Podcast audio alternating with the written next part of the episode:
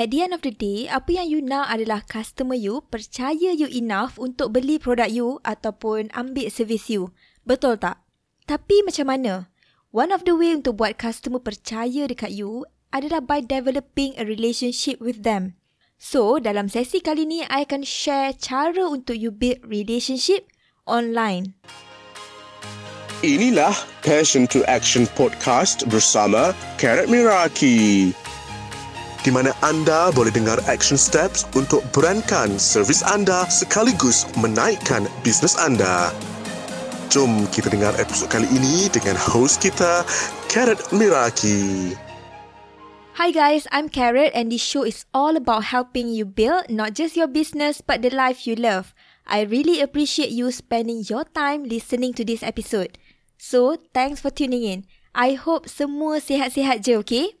Ada satu statement yang I nak you betul-betul fikir. Social media is social. Instagram ni adalah tempat you keep in touch dengan kawan-kawan lama you dan juga berkenalan dengan orang baru. Dulu, I ni memang jenis suka berborak online. Masa zaman Friendster and MySpace dulu. Remember? MySpace? Then Facebook, lepas tu Instagram. I banyak berborak dengan orang yang I tak kenal. Masa I Form 4, kat sekolah I, MRSM Lenggong jadi host untuk camp pengakap se-Malaysia. Masa tu, I volunteer untuk jadi urus setia.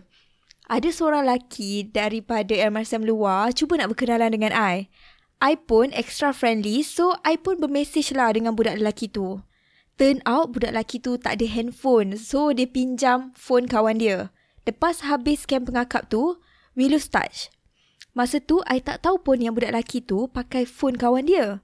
So, I contact dia balik. Lepas tu, I dapat tahu yang that was his friend. Not him.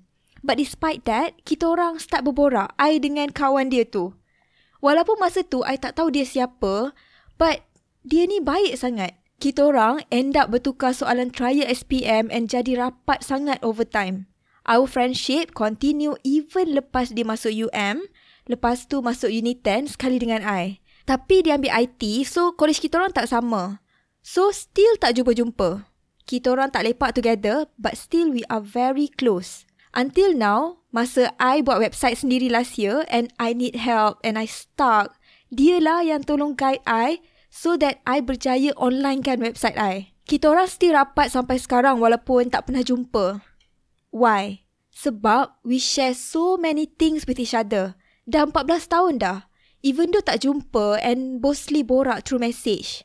Semua conversation lead to trust and stronger relationship. Now, bila kita fikir pasal relationship online, bagi I, it's the exact same thing. You decide untuk keluarkan duit you untuk beli produk dari seseorang yang you tak kenal. Betul tak? Yang you tak pernah jumpa pun. So, I nak tanya, adakah you beli sesuatu produk tu, you main beli je? Atau you akan survey dulu, tengok review dulu, follow seller tu lama sikit, stalk page dia a few times, then baru you beli produk tu. Apa maksudnya kat sini? You finally beli lepas you decide yang you percaya dekat seller tu. Betul tak? You rasa seller tu legit, review pun okay, barulah berani nak beli. Betul kan? Sebab itulah bila you nak beli barang online, usually you akan beli produk dari seller yang you dah biasa. In another word, repurchase. You akan repurchase bila you tahu produk tu okay, delivery on time, seller pun friendly, tak sombong, ada free gift dan sebagainya. Kenapa you keep repurchase dari seller yang sama? Sebab you dah tahu layanan yang dibagi. You dah ada sort of relationship dengan dia secara online. Sampai bila you nak repurchase barang, dia terus cakap, alamat yang sama ke? You pun rasa macam dah kenal dengan seller tu.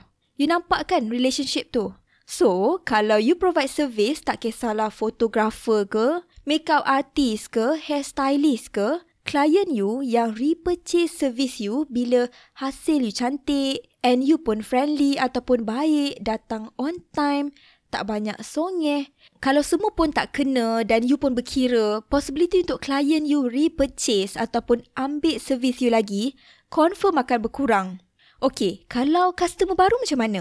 Dia tak pernah ambil servis you lagi. So macam mana dia nak tahu you ni bagus ke tak? Kita tak perlu cerita pasal repurchase. Purchase for the first time pun dah satu hal dah. Now, your product dah bagus dah. Servis you dah best dah. Hasil kerja you pun cantik. Tapi macam mana you nak munculkan diri dekat prospek you supaya mereka ni nampak you wujud, berminat dengan you and nak ambil servis you? Build a relationship dengan prospek you.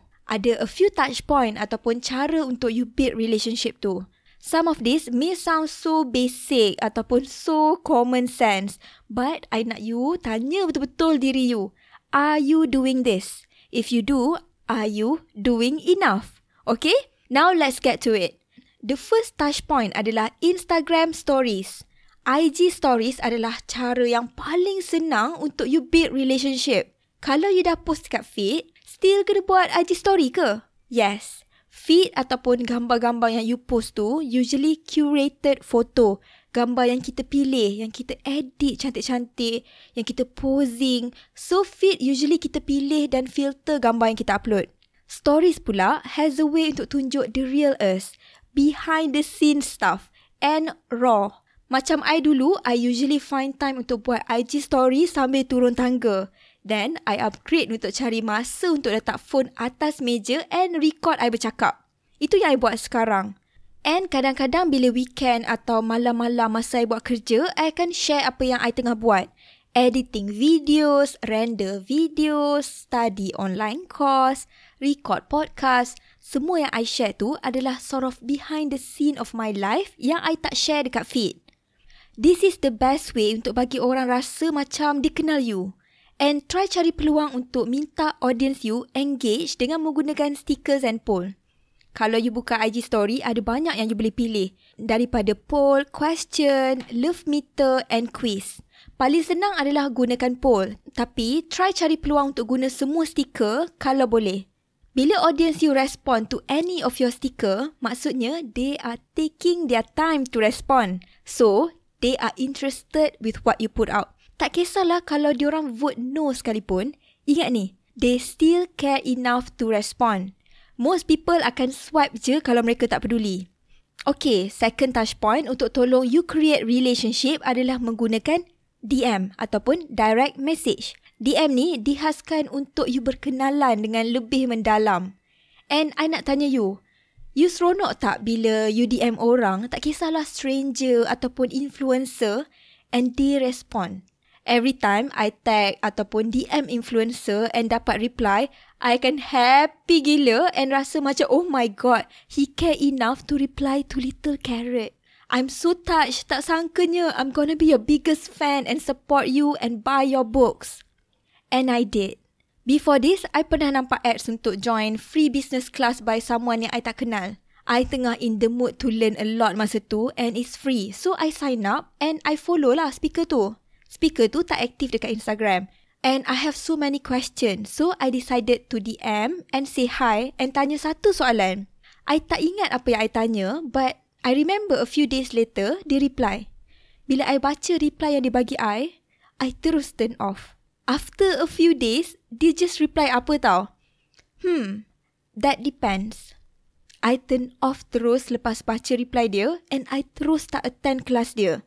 If he cannot take like two minutes of his time to answer my question, there is no point for me to spend three hours for him. This is one of the lesson yang I nak share. You are never too big to not respond to people. Especially when those are your prospect client. Ingat, people are taking their time to ask you questions and to respond to you. Okay? Alright, berbalik kepada DM tadi. Tadi I share my own story macam mana seorang ni reply I dekat DM and terus buat I terharu and beli semua buku yang dia keluarkan. And another one yang sombong dekat DM menyebabkan I terus tak pergi kelas dia. Nampak tak how strong DM is? You boleh guna DM untuk slowly build your relationship. Bila you dah engage back and forth dengan orang yang respond to your stickers kat IG story, you boleh start untuk DM mereka and say hi. And check out page mereka and tengok kat mana you boleh bagi value. So, after IG story, you extend the relationship further by taking the conversation to the DM. Third touch point yang I nak share hari ni adalah to respond to comment. I sendiri tak faham kenapa ramai seller ataupun business owner tak reply komen yang mereka dapat. Memanglah kadang-kadang orang just komen emoticon je. But you have to reply. Macam I cakap tadi, people are taking their time to comment and respond to your content. Appreciate them.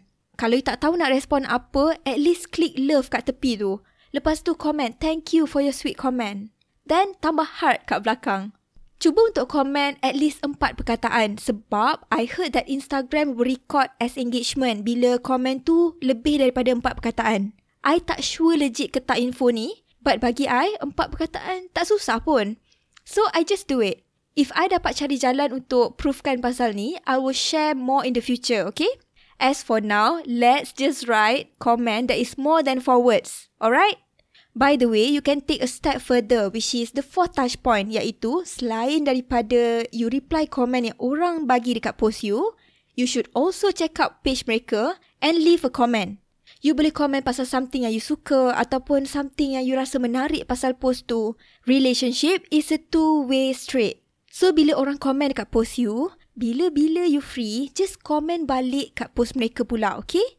Simple step but worth a lot. People will appreciate you more for that. Okay, lastly, the last idea yang I nak share dalam sesi kali ni untuk tolong you build relationship online adalah share post orang lain and tag them tag them ni penting so that mereka tahu yang you share post mereka. If you just tekan butang share tapi you tak tag account sebenar, mereka tak aware pun yang you share post mereka. Bila you share and you tag mereka, you are trying to tell them that their post provide value dekat you and you are sharing their post to your own follower. This might open an opportunity for them to check out your content and maybe share post you kat follower mereka pula. Now, it's action time. I nak you pilih salah satu touch point yang you akan try by tomorrow. Lepas you habis dengar episod ni. You akan implement. Choose one and I nak you DM I kat Instagram at carrot and tell me yang mana satu you akan implement. There you have it. I hope you enjoy episod kali ni. Thank you so much for spending time with me. I hope you join me in the next session. I cannot wait to hang with you again next time. And if you enjoy this podcast, please help me by giving me some reviews and subscribe. Okay, bye for now.